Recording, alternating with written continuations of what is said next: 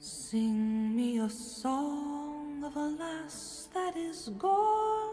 Say could that lass.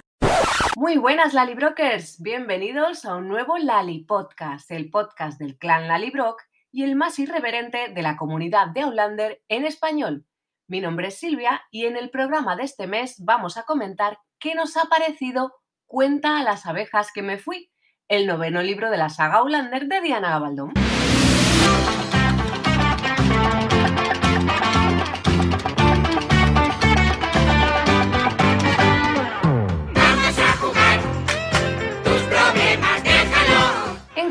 De 2022 se editó por fin en España Cuenta a las abejas que me fui, el esperado noveno libro de la saga de Outlander, y una semana después el clan comenzaba su club de lectura. Lo terminamos en noviembre y ahora, ya reposado, vamos a repasar qué impresión nos ha dejado el libro, lo que nos ha gustado, lo que no, lo que nos ha sorprendido, lo que se ha quedado sin resolver. ¿Preparados?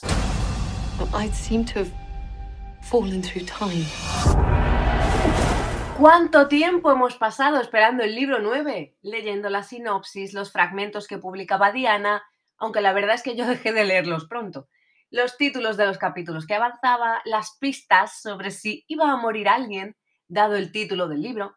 7 años se nos han pasado, prácticamente casi los mismos que lleva desarrollándose la serie de televisión. Así que, después de tanto tiempo sin material nuevo que leer, en el clan se nos ocurrió leer el libro en club de lectura, cada domingo, en directo y a través de Instagram. Y la verdad es que ha sido una experiencia muy chula, al menos desde mi punto de vista, ya me diréis los que habéis participado, porque leyendo los mismos capítulos, el mismo libro, cada uno ve cosas y saca conclusiones distintas a las del resto. Y eso hace que la experiencia lectora sea más enriquecedora. A mí además me ha servido para leer más pausadamente y no beberme el libro, como me pasó con otros de la saga. Y es que yo quería amortizarlo bien después de la larga espera. Ahora, una vez terminado, ¿qué? Bueno, pues para empezar, vaya por delante que a mí me ha gustado este libro 9, ¿vale?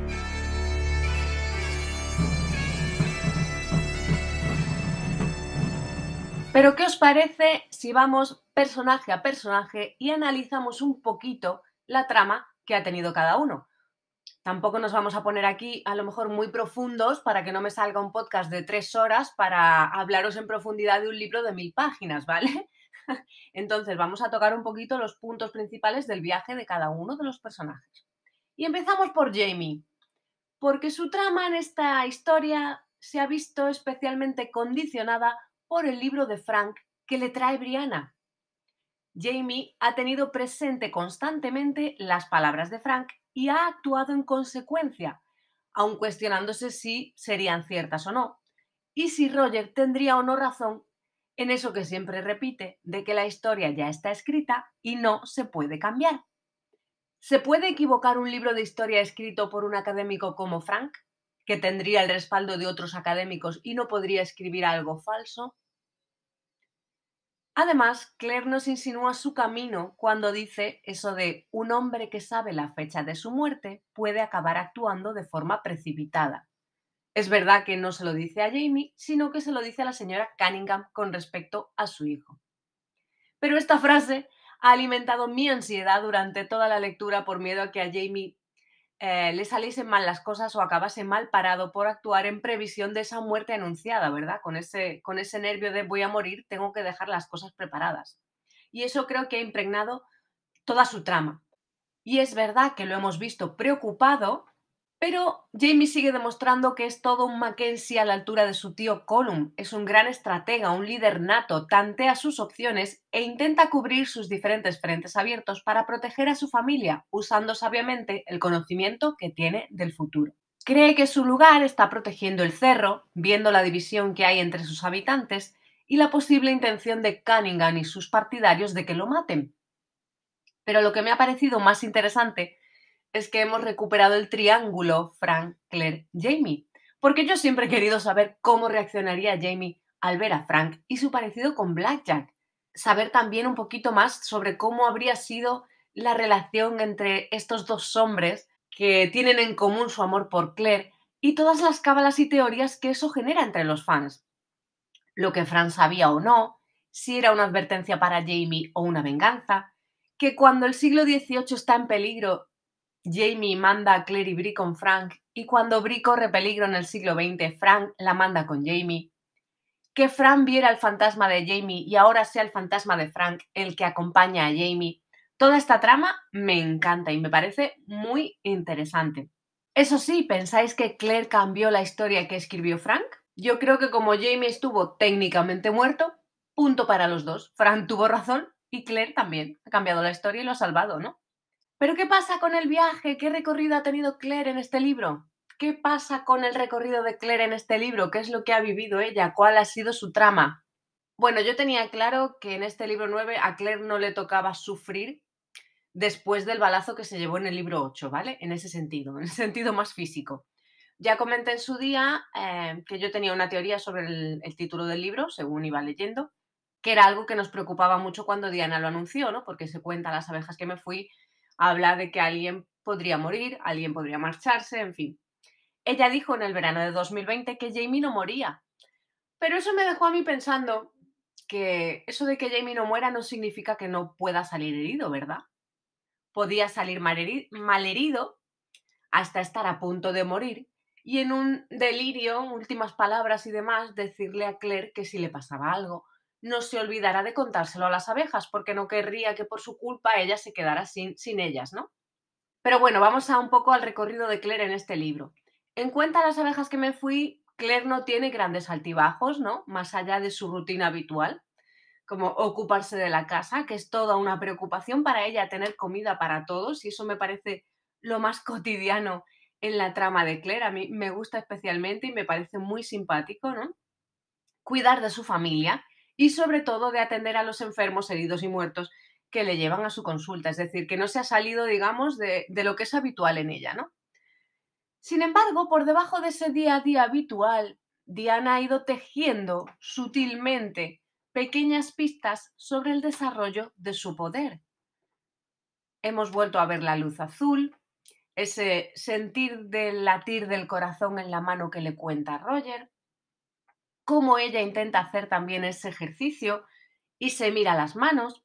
Y al final, esas miguitas que nos va dejando Diana desembocan en que su poder está ahí para ella en su momento más desesperado, cuando tiene que salvar a Jamie. Que también para mí creo que tiene ciertas reminiscencias a cuando ella estuvo a punto de morir en el nacimiento de Faith, ¿no? Y el maestro Raymond le dijo que llamara a Jamie, a su hombre rojo, ¿no? Para sanar, para que la curase. Entonces me parece que hay cierto paralelismo quizás en aquella escena, en aquel momento. Eso sí, todavía Claire no tiene el pelo blanco. Tiene sus mechones, parece que tiene mucho, pero no ha quedado claro si lo tiene ya totalmente blanco o no. Lo que sí ha dicho Diana es que en el libro 10 continuará desarrollando la trama de sus poderes, que estamos deseando saber hasta dónde llega, porque llevamos mucho tiempo con aquel vaticinio de su amiga Nahuayene, ¿verdad?, de que alcanzaría todo su poder cuando tuviese el pelo totalmente blanco. Sobre las escenas de Jamie y Claire en este libro, ¿qué os voy a decir? Que si no lo habéis leído, que lo leáis, porque sigue siendo maravilloso. Sus interacciones, sus diálogos, cómo lo siguen compartiendo todo, cómo siguen manteniendo la pasión. Y como dice Roger, Jamie y Claire juntos son como la policía y el médico del cerro. Pasamos a Bri y Roger. ¿Qué es lo que han vivido en este libro? ¿Cuál creéis que ha sido su principal trama, su principal desarrollo? Yo creo que en este libro 9 Brianna y Roger han cambiado un poco las tornas de lo que eran habitualmente, sobre todo si lo comparamos con lo que estamos viendo en televisión ahora mismo. Pensad en Roger, por ejemplo, con lo que era al principio, ¿verdad? La de palos que le dio el siglo XVIII cuando llegó la primera vez y lo en calma que se le ve ahora en este libro 9, asumiendo su realidad, que su lugar está en esta época. Además ya es oficialmente ministro y creo que esa ha sido su trama principal en este libro, ¿no? Además de estar ahí para Brianna y de ser un gran compinche para Fergus, que me ha gustado mucho la relación entre ambos.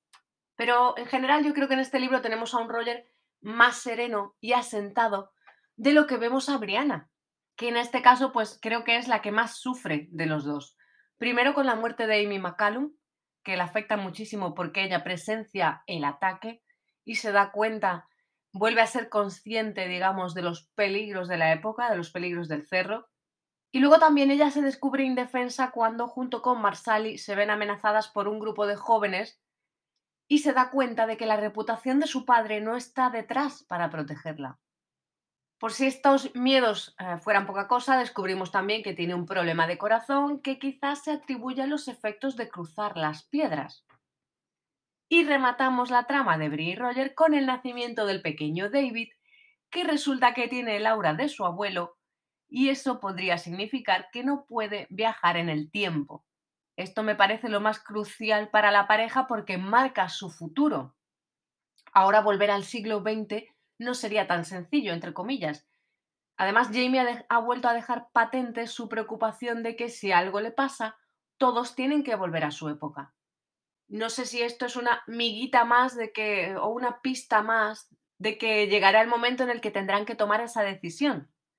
Y no sé qué pasará entonces con el pequeño David. ¿Lo dejarán atrás o no? You know, I would have 50 babes with you, 50 more, if that was what you wished. La aparición de Fergus y Marsali en este libro es una aparición estelar ligada a Brianna y Roger, porque Brianna y Roger pasan por la ciudad en la que viven Fergus y Marsali, que ahora mismo ya no recuerdo cuál era, si era Savannah, si era Charleston, si era algo que estaba en medio, bueno. Y lo que encontramos en este libro referente a Fergus y Marsali es la relación que tienen los cuatro, junto a Roger y Brianna, ¿no? Fergus y Roger hacen muy bien de compinches juntos, ¿no? Y Roger está ahí para Fergus cuando Fergus va a descubrir su historia. Y Brianna y Marsali tienen también sus aventuras por otro lado, como mencionaba antes, ese enfrentamiento con esos jóvenes que las amenazan y demás, ¿no? Y luego se nos pierden por el camino. Ya decía al principio que yo todavía no tengo claro dónde se han quedado, si alguien lo sabe, que me lo diga. Pero sin duda, como he dejado ya caer por aquí, la trama más importante para Fergus y Marsali en este caso se inclina hacia el lado de Fergus porque por fin ha tenido ese cara a cara con Percy y ya tiene la información sobre su historia, quién fue su padre, quién fue su madre, y aunque a Fergus el apellido Beechan le parece muy común como para relacionarlo con Claire, tiene los detalles sobre su origen y ahora nos falta saber qué va a hacer con ellos, si se los cree, si no se los cree, si hará algo al respecto y terminará reclamando la herencia del conde. Eso queda en el aire para el libro 10, esperemos. Otra cosita que nos desvela Fergus, por cierto, al margen de todo este tema sobre su origen, por si eso fuera poco, es que Fergus ya sospechaba o ya sabía que Claire y por añadidura Brianna y Roger no son de esta época, que pertenecen a otro tiempo. Resulta que en el capítulo 72 de este Cuenta a las abejas que me fui, Fergus confiesa que escuchaba muchas conversaciones de Jamie y Claire cuando era pequeño y estaban en París, y que cuando Claire se fue, Jamie nunca decía que había muerto, solo decía que se había ido. Y eso pues hizo a Fergus pensar, sospechar, atar cabos, ¿no? Y dice, no lo creí hasta la mañana anterior a la batalla de Culloden. Y se lo toma a cantar la naturalidad del mundo, que me parece perfecto, porque a estas alturas de la historia ya sabe la verdad Ian, a Lord John se la han contado pero no se la ha creído, Jenny también ha atado sus cabos, ¿no? Y nos quedaba aquí Fergus colgado en plan, a ver, es como el primer hijo de Claire y Jamie y no tienen idea del origen de Claire. Ahora solo falta que descubramos si Fergus y Claire están familiarmente relacionados y si eso podría significar que Fergus tuviese o no la habilidad de viajar en el tiempo. Más incógnitas para Fergus.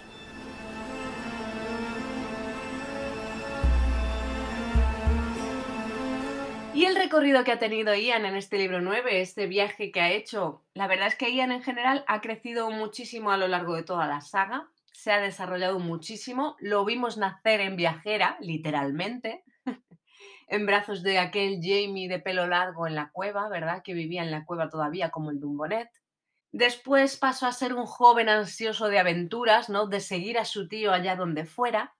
Y en este libro 9 se ha convertido en todo un padre de familia, que además mantiene una relación cordial con su ex, que es la trama que se resuelve en este libro, y además es sensible a los sentimientos que tiene su mujer al respecto. Y esto me hace pensar de nuevo en las similitudes entre Ian y Jamie, que sin duda Ian es un calco de su tío, tiene esa sensibilidad. Además está pendiente de Jenny, acoge a Totis como suyo, y se nos ha sumado un mini rolo a la familia que me ha parecido muy tierno, muy bonito, es una forma de continuar la saga familiar, ¿no? Por cierto, mención especial para Jenny, que a pesar de sus pequeñas apariciones sigue siendo un personaje con muchísima fuerza y ha tenido su puntito simpático con el Sachem. No voy a decir más, no voy a decir más, pero el personaje del Sachem creo que es ideal para Jenny. Y lo que nos ha revelado el Sachem sobre que ve fantasmas y que el fantasma de Frank acompaña a Jamie, pues oye, nos ha dejado ahí cerrando el círculo fantasmagórico. What's he like? Your son. Spoiled. Stubborn. Ill-mannered. Loud. A wicked temper. And bra. Bonnie. Canty and strong. And yours. Oye, ¿y qué pensáis de William? ¿Qué trama destacada ha tenido William en este libro 9? Porque yo creo que al pobre no lo han dejado tranquilo. A ver, en este Cuenta a las abejas que me fui, la sensación que me da es que se la pasa de acá para allá constantemente, lidiando con los problemas de la familia Grey y sin tener tiempo el pobre para pensar qué es lo que va a hacer con su futuro, con su título y su herencia, esos a los que quiere renunciar, porque ahora que sabe que es hijo de Jamie se siente un bastardo, que no merece esos títulos y esas tierras, ¿no? Parece que tiene intención de renunciar, pero teniendo que lidiar con los problemas de los demás, no le da tiempo a planteárselo tranquilamente. Y visto cómo acaba el libro, espero que Diana nos resuelva este asunto en el libro 10. Lo que más me ha gustado, eso sí, de William en este libro es sin duda la relación con su hermana. Por fin, Brianna y William son conscientes el uno del otro, de quién es el otro. Que sí, que Brianna ya lo sabía, pero William no era consciente de quién era Brianna la primera vez que se vieron. Y en este libro vemos lo rápido y la naturalidad con la que William asume el papel de hermano y llama a Brianna hermana. Y creo que es lo más bonito de su historia en este libro. Y por añadidura, la trama de los Grey, pues se nos queda pendiente para el libro 10, básicamente. Los Grey tienen su propia saga por algo. Y es que a mí cada vez que leo sobre Lord John y Hal, sus diálogos, sus situaciones, me recuerdan mucho a una comedia de enredo. Es que yo casi los veo interactuando. Sus pasajes en este libro me dan la sensación de que Diana disfruta con ellos. Y los ha metido en líos interesantes. Porque por un lado tenemos a Hal, que ha descubierto que su hijo es un traidor, se ha pasado al otro bando y ahora él, dado su título, ¿no?, pues va a viajar para hablar con los lores y demás, con la gente importante en la Cámara de Londres, para ver qué puede hacer, si puede hacer que la situación de la guerra cambie, ¿no? Y por otro lado tenemos a Lord John secuestrado, que veremos a ver si Jamie sale ahí al rescate, ¿no? Y eso sirve para que terminen acercando posiciones, tanto Jamie con Lord John como con Jamie en relación a William.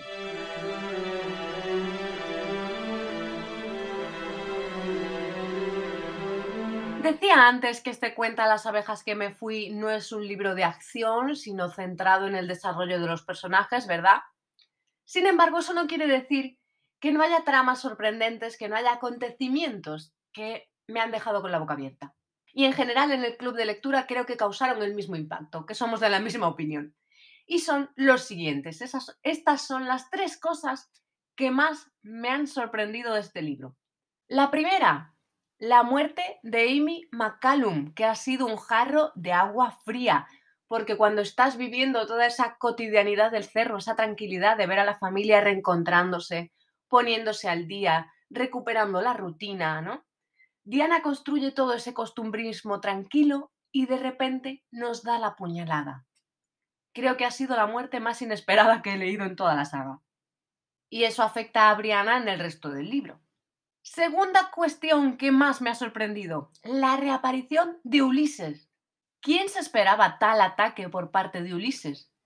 De verdad, en serio lo pregunto. Si alguien se lo esperaba, que me lo deje en comentarios. Que se manifieste, porque yo no me lo esperaba para nada. Es verdad que Ulises tiene una historia detrás, ¿no? Ha sido esclavo y sirviente de Yocasta, pero yo de alguna manera lo tenía asumido como parte de la familia y esto se ha sentido un poco como una traición, sobre todo porque Jamie y Claire en su día le ayudaron a escapar, si no recuerdo mal, ¿no? Ahora reaparece como parte del ejército británico. Se ha descubierto que Jamie es católico, ya ha salido a la luz, ¿no? Y eso hace que tenga prohibido tener tierras. Así que Ulises es quien viene a reclamárselas, a echarlo del cerro, a quitarle lo que es suyo. Diana ya contó en su día que ella tenía claro que quería que Ulises volviera a aparecer y fue investigando cuando se encontró con estos soldados negros, entre comillas, que se sumaron a los británicos a cambio de su libertad y se dio cuenta que era la oportunidad perfecta para recuperar a este personaje. Pero menuda puñalada, Diana, y ya van dos. Y la tercera cosa que más me ha sorprendido de este Cuenta a las abejas que me fui, ya la adelanté en el podcast anterior relacionado con Fergus, que Richardson sea en realidad Callahan, un personaje del futuro.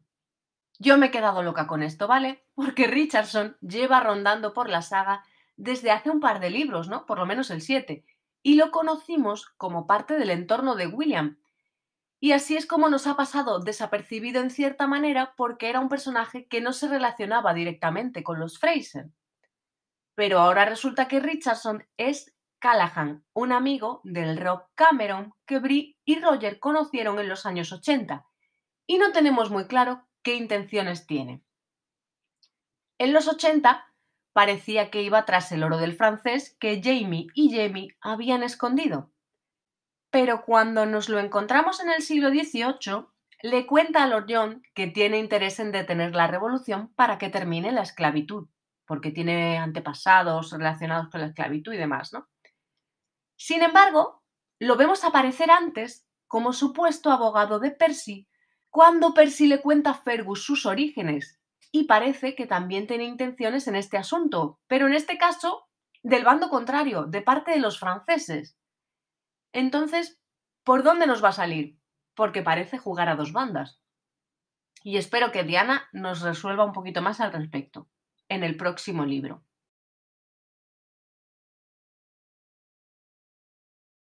Al otro lado de la balanza, además de las cosas que me han sorprendido, tenemos las cosas que se me han hecho más pesadas y no hay muchas, solo una. Y es el tema del primo Ben y Amarantus. Creo que es lo único. He acabado un poco frita del primo Ben y si está vivo o muerto, si está en un bando o en otro, pero supongo que forma parte tangencial de la trama que tiene que ver con Hal y con Richardson, porque recordemos que Hal se plantea hablar en favor de los americanos, digamos, y detener la guerra cuando descubre que su hijo Ben está en el otro bando. Y eso es lo que Richardson quiere, o una de las cosas que parece que quiere. Y Amarantus, pues...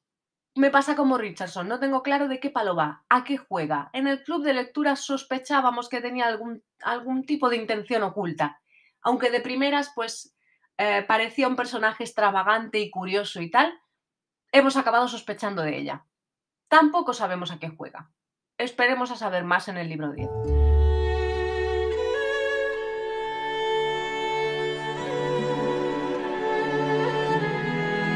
¿Y qué es lo que más me ha gustado?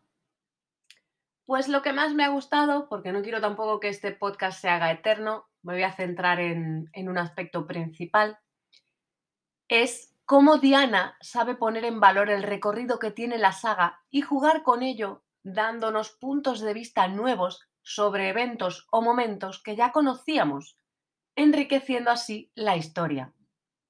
Por ejemplo, hemos sabido ahora lo que Jamie pensó en realidad cuando Claire le dijo que venía del futuro. A través de Jenny hemos sabido también más detalles de la época en Lally tras Culloden que Jamie no recordaba. Y gracias a Jamie sabemos también que Claire le ha contado su historia sobre cómo llegó a Escocia la primera vez.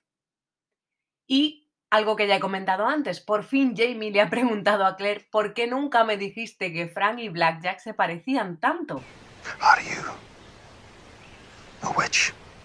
Todos estos detalles, estos puntos de vista nuevos sobre cosas que ya conocíamos, que ya habíamos vivido, me parecen muy bonitos, me parece que cierra el círculo, ¿no? Que va cerrando el círculo en diferentes aspectos. Que sí, que dices, bueno, pues la mayoría son cositas pequeñas, no son nada revolucionario, ¿no? Pero el fuerte de Diana es la cotidianidad de Claire y Jamie. Y de eso van estos momentos, ¿no? De cerrar el círculo en esos aspectos de su historia. También ha estado muy presente Faith en esta novela. Y creo que Jamie ha podido cerrar de alguna manera ese momento que se perdió con el nacimiento de la niña de los Cloutier, de la familia Cloutier. Y a Claire le ha ayudado también a desarrollar sus poderes. Y además nos hemos quedado con la inquietante sensación de si la fallecida madre de Fanny habría sido o no nuestra Faith. Que creo que es una casualidad, pero es mucha casualidad. No lo sé. En todo esto que os digo que me ha gustado, en todo este mirar atrás y poner en valor el recorrido de la saga, yo creo que hay también un poquito de esa nostalgia propia de cuando uno se hace mayor, que llega a ese punto en el que te queda más vida por detrás que por delante, y es inevitable vivir de recuerdos. Y aunque esos recuerdos son preciosos, también me da mucha pena vernos tan cerca del final de la saga. ¿Qué os ha parecido a vosotros? Vamos con vuestros comentarios y teorías. Tenemos por aquí a Karma Aguiló que nos dice varias cosas que se me ocurren sobre el libro 9 y nos deja una lista de 13 puntos. Atención. A mi parecer, en el estilo de escritura, Diana ha estado influenciada por los guiones de la serie y ha escrito el relato de una manera diferente a los libros anteriores, siendo en general más ágil y como ya preparado para filmarlo. Segundo punto, la sombra que amenaza a Jamie desde el momento que lee el libro de Frank, sus dudas sobre la veracidad de lo que relata y si es cierto que él cree firmemente que va a morir. A mí me transmitió mucha zozobra, dice Karma, no sabía que Diana había dicho que no moría. Punto 3, que se le ha ocurrido a Karma al respecto de este libro 9, el costumbrismo de la vida cotidiana en el cerro y en otras casas, la del Orión, la casa en la que está Bri alojada pintando un cuadro, es otra cosita que le ha gustado. Los niños, tanto los propios como los acogidos, que los ha desarrollado Diana como nunca. El conflicto interno de William y qué hacer con su vida, su título y demás. Sí que le ha parecido un poco extraña la historia de Ben, que dice que no le acaba de cuadrar, se debe de guardar los motivos de Ben para el libro 10. También le ha faltado un poquito más de Fergus y Marsali, dice, nos los deja colgados y muchas páginas después sabemos qué ha sido de ellos por boca de otros personajes. También hemos tenido mucho de Ian y su familia, muy bonito todo cómo se resuelve. Capítulo aparte para Jenny, increíble como siempre, es un personaje poderoso. A Karma también le ha encantado el personaje de Sachem, estamos de acuerdo, Karma. La relación con la señora Cunningham le ha parecido sorprendente. También le ha gustado cómo Jamie resuelve todo el problema de la logia. Y por supuesto Lord John, que siempre está al servicio de todos, aunque finalmente acaba en manos de Richardson. Y último punto que destaca Karma, el final abierto. Y dice, bueno, quizás son demasiadas cosas y hay muchas más. Andrea Rincón, desde Colombia, nos dice, este año nos esperan muchas cosas respecto al universo de Outlander y no puedo esperar por todo lo que se viene. Sobre el libro 9, tengo que decir que lo leí muy rápido y tengo que releer para no perder detalles, pero te puedo decir que me decepcionó un poco el tema de Fergus y la revelación de su verdadero padre, todo fue un poco extraño y seguimos sin saber si es o no un viajero del tiempo y si es pariente de Claire. No puedo con tanta ansiedad, dice. Tendremos que esperar al libro 10 para que finalmente se resuelvan todos los cabos sueltos, eso espero. Yo también lo espero, Andrea, que se nos resuelva el misterio en torno a la figura de Fergus, sus relaciones familiares, si tiene o no relación con Claire, porque él de primeras descarta muy rápido eso de compartir apellido, ¿no? Dice, Bicham es un apellido muy común, ¿no? Veremos a ver por dónde nos lleva Diana con esto. Ebichu nos deja también su comentario. Dice, pues yo por aquí te digo que me ha parecido el mejor de la saga hasta ahora, el libro 9, junto con el 6 y el 8. Pero con este se ha superado. Me ha encantado el ambiente costumbrista y cotidiano. Transmite un clima cálido y confortable de hogar. Sobre todo cuando describe con tanta precisión los olores de cada cosa y de cada persona. Me parece una maravilla. Lo que más me ha impactado ha sido la muerte de Amy. Se la come un oso, Dios mío, ¿y cómo lo cuenta? Lo que más me ha gustado, las andanzas de William y el conflicto interno de sentimientos, emociones, recuerdos. Me parece genial además que quiera renunciar a su título de conde que cree que no le corresponde. Es tan honorable como su padre. Y lo que menos me ha gustado es el rollo de Ben y Amarantus, unos pesados y el final bastante bueno que nuevamente nos deja todo en el aire. Estoy viendo que el personaje de Ben no ha calado mucho y yo creo que comparto su opinión. La trama de Ben y si está a favor o en contra de un bando o de otro ha sido un poco... un poco bueno, pues ahí vamos. Quizá por darle trama a los Grey, ¿no? Aunque creo que William ya tiene bastante con lo que tiene. Veremos a ver qué pasa. Ana María Hernández nos deja también su lista de lo que le ha gustado y lo que no del libro 9. Vamos allá. Dice, lo que más me gustó, el misterio de Frank con su libro y todo lo que sabía, que Jamie y Claire siempre se apoyan y que él está celoso, la magia de Claire que se desarrolla, que William es un hermano protector con Bree y que Bree ya apoya más a su padre con el oro y las armas, y siento que el personaje de Brianna va evolucionando. También amo a Germain y a los Grey, dice Ana María. Y lo que queda abierto, dice, tema Callahan y Richardson, sus motivaciones reales, la participación de Percy y si Amarantus también es villana. Lo que Lord John le haya explicado a Bree sobre su matrimonio con Claire, si Jane y Fanny pudieran ser hijas de Faith, todo el tema de Fergus, si van a saber que Claire y él son familia y el título de Claire. Y si pienso más, más cosas encuentro, dice Ana María. El tema de Richardson me tiene a mí también aquí en vela, que me parece muy interesante. Sobre Amarantus pienso lo mismo. Al final en el club de lectura nos quedamos con una sensación extraña respecto a este personaje, ¿no? No sabíamos si... en realidad tenía otras intenciones detrás o no. El tema de Fergus, ya lo hemos comentado. El tema de... tenemos por aquí Lord John. Yo quiero saber también si William ha descubierto algo sobre la época que pasó Lord John en Ardsmuir. Porque fue a preguntar a algún personaje de estos en una reunión de los Grey con otras personalidades y no sabemos nada al respecto. Veremos a ver. Y por último tenemos por aquí a Isa TM, que tiene una teoría interesante. Ojo, atención, paso a leer porque a mí me ha dejado loquísima. A ver qué os parece a vosotros y si podéis hacer conexiones, si os parece posible o no. Dice Isa, me he leído el libro 9 y a continuación te expongo mi teoría revolucionaria.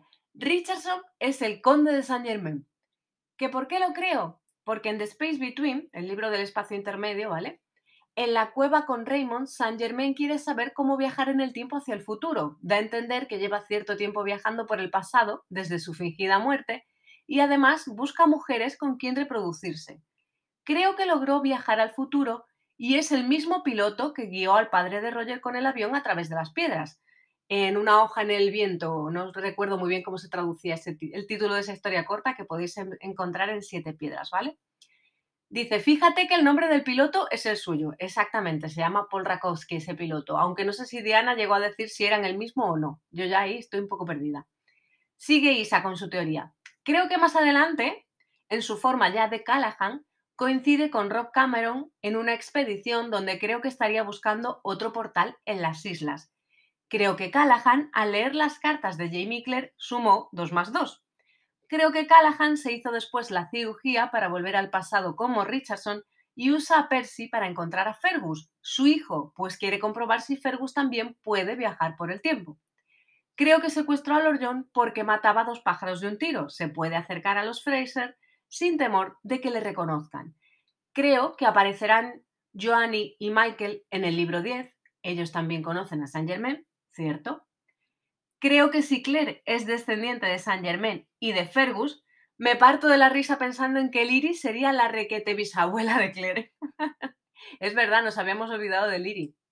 Otro motivo por el que creo que es así es porque me parece un final perfecto. La cuadratura del círculo conecta todos los libros del desde el segundo hasta el final, incluidos los de 7 piedras. Por último, me parece un espectacular giro inesperado de guión y yo soy guionista, dice Isa. Y por otra parte, creo que William se quedará con Fanny, ojalá, porque la tipa esa de Amarantus me cae como el orto. Otra fan aquí de Amarantus, ¿no?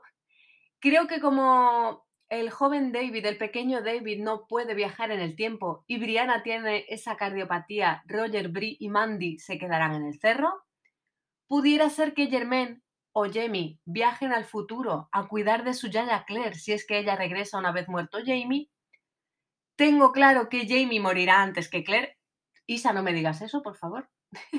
Y Diana se marcará un final a lo perdidos, de purgatorios y cosas así para explicar lo del fantasma. Creo que cuando lo escribió no tenía ni pajolera idea de que ese detalle iba a ser tan importante después para los fans. Isa me ha dejado, como decía antes, loca con esta teoría. A ver qué os parece a vosotros. Espero que me dejéis vuestros comentarios. ¿Creéis que Callahan Richardson es el conde de Saint Germain? Sería una conexión ya final tremenda, como dice Isa, que conectaría todos los libros casi.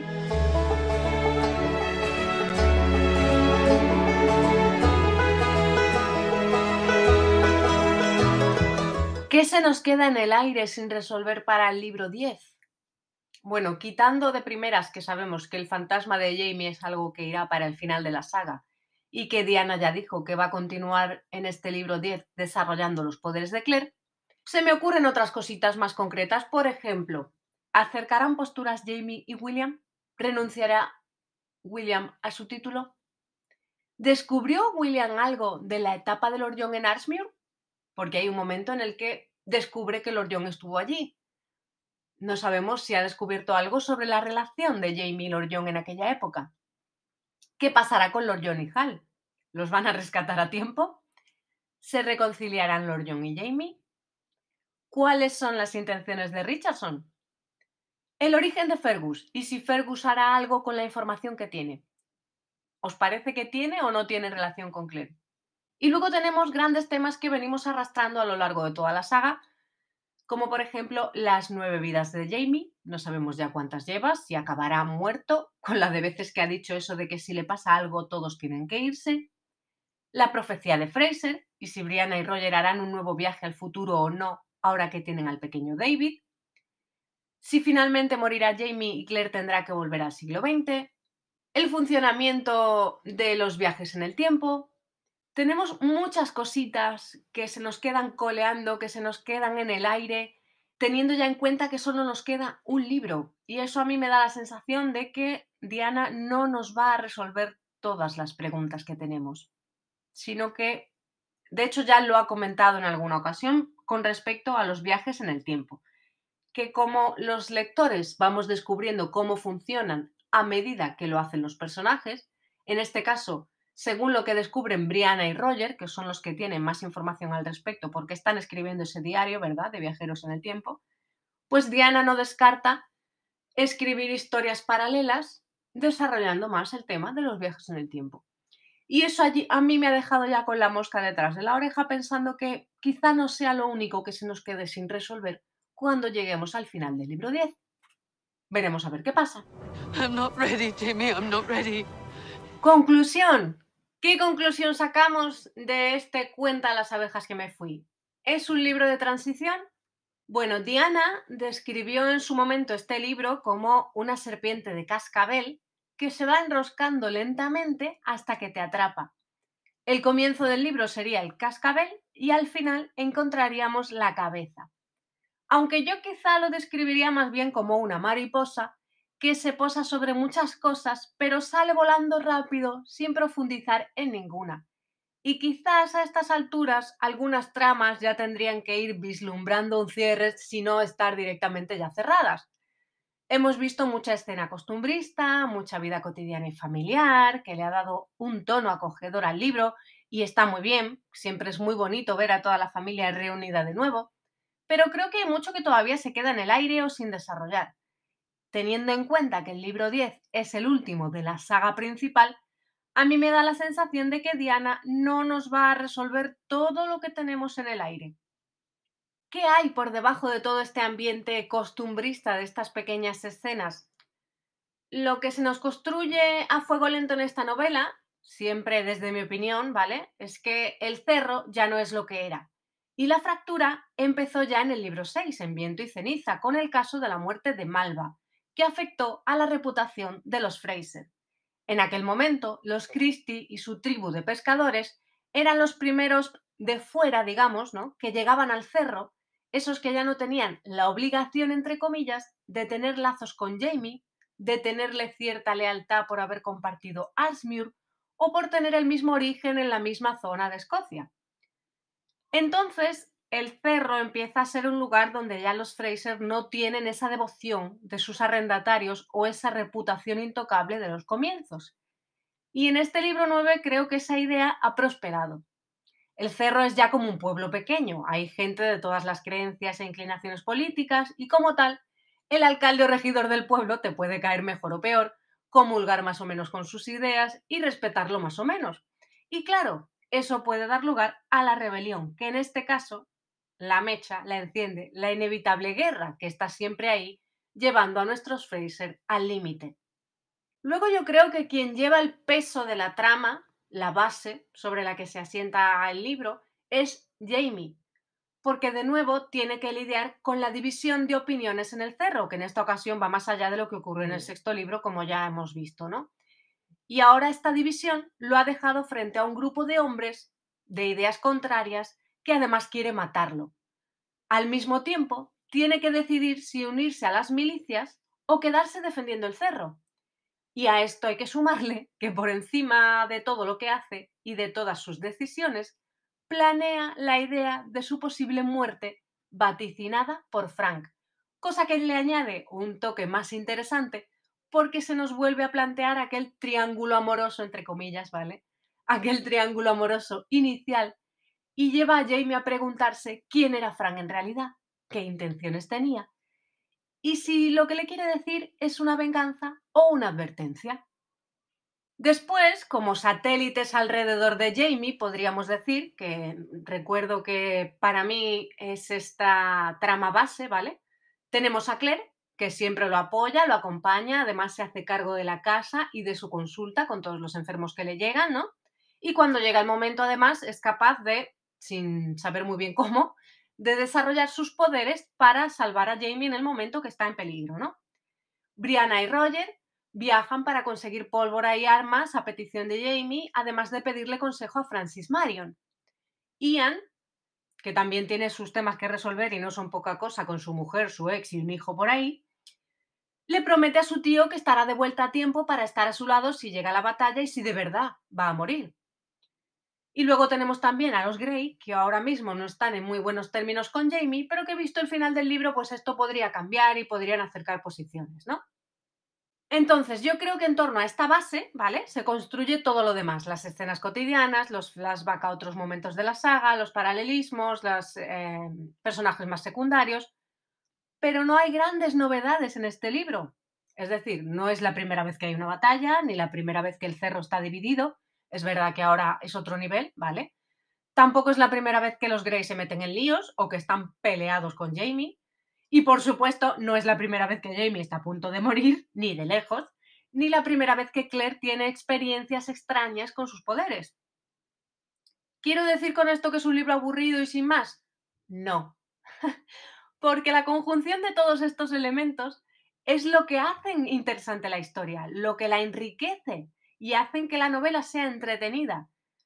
También hay que decir que los fans, en general, no voy a hablar por todos, pero los fans en general no nos cansamos de leer las aventuras de los Fraser, y este libro también tiene cositas que merecen la pena, como hemos visto a lo largo de este programa.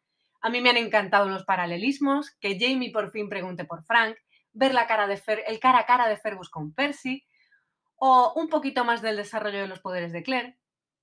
Y eso ya hace que para mí el libro merezca la pena. Claro que cada uno, obviamente, encontrará sus propios motivos, ¿no? Y eso es lo bueno y lo que ha hecho muy entretenido este club de lectura. Y por cierto, tenéis todos los vídeos en Instagram. Nos vemos en el próximo club de lectura, ¿no? porque hasta aquí ha llegado este Lally Podcast, que ya se está haciendo larguísimo, en el que repasamos un poquito lo que nos ha parecido Cuenta a las abejas que me fui. Y si tus comentarios no han entrado en este programa, siempre tienes abierta la cajita de comentarios, nuestro buzón y las redes para contarnos lo que quieras cuando te lo leas, si es que estás en ello o todavía no lo has empezado. Si no lo has empezado, mejor que no escuches este programa, eso sí. Muchas gracias por estar siempre al otro lado y nos escuchamos en el próximo Lally Podcast. ¡Adiós!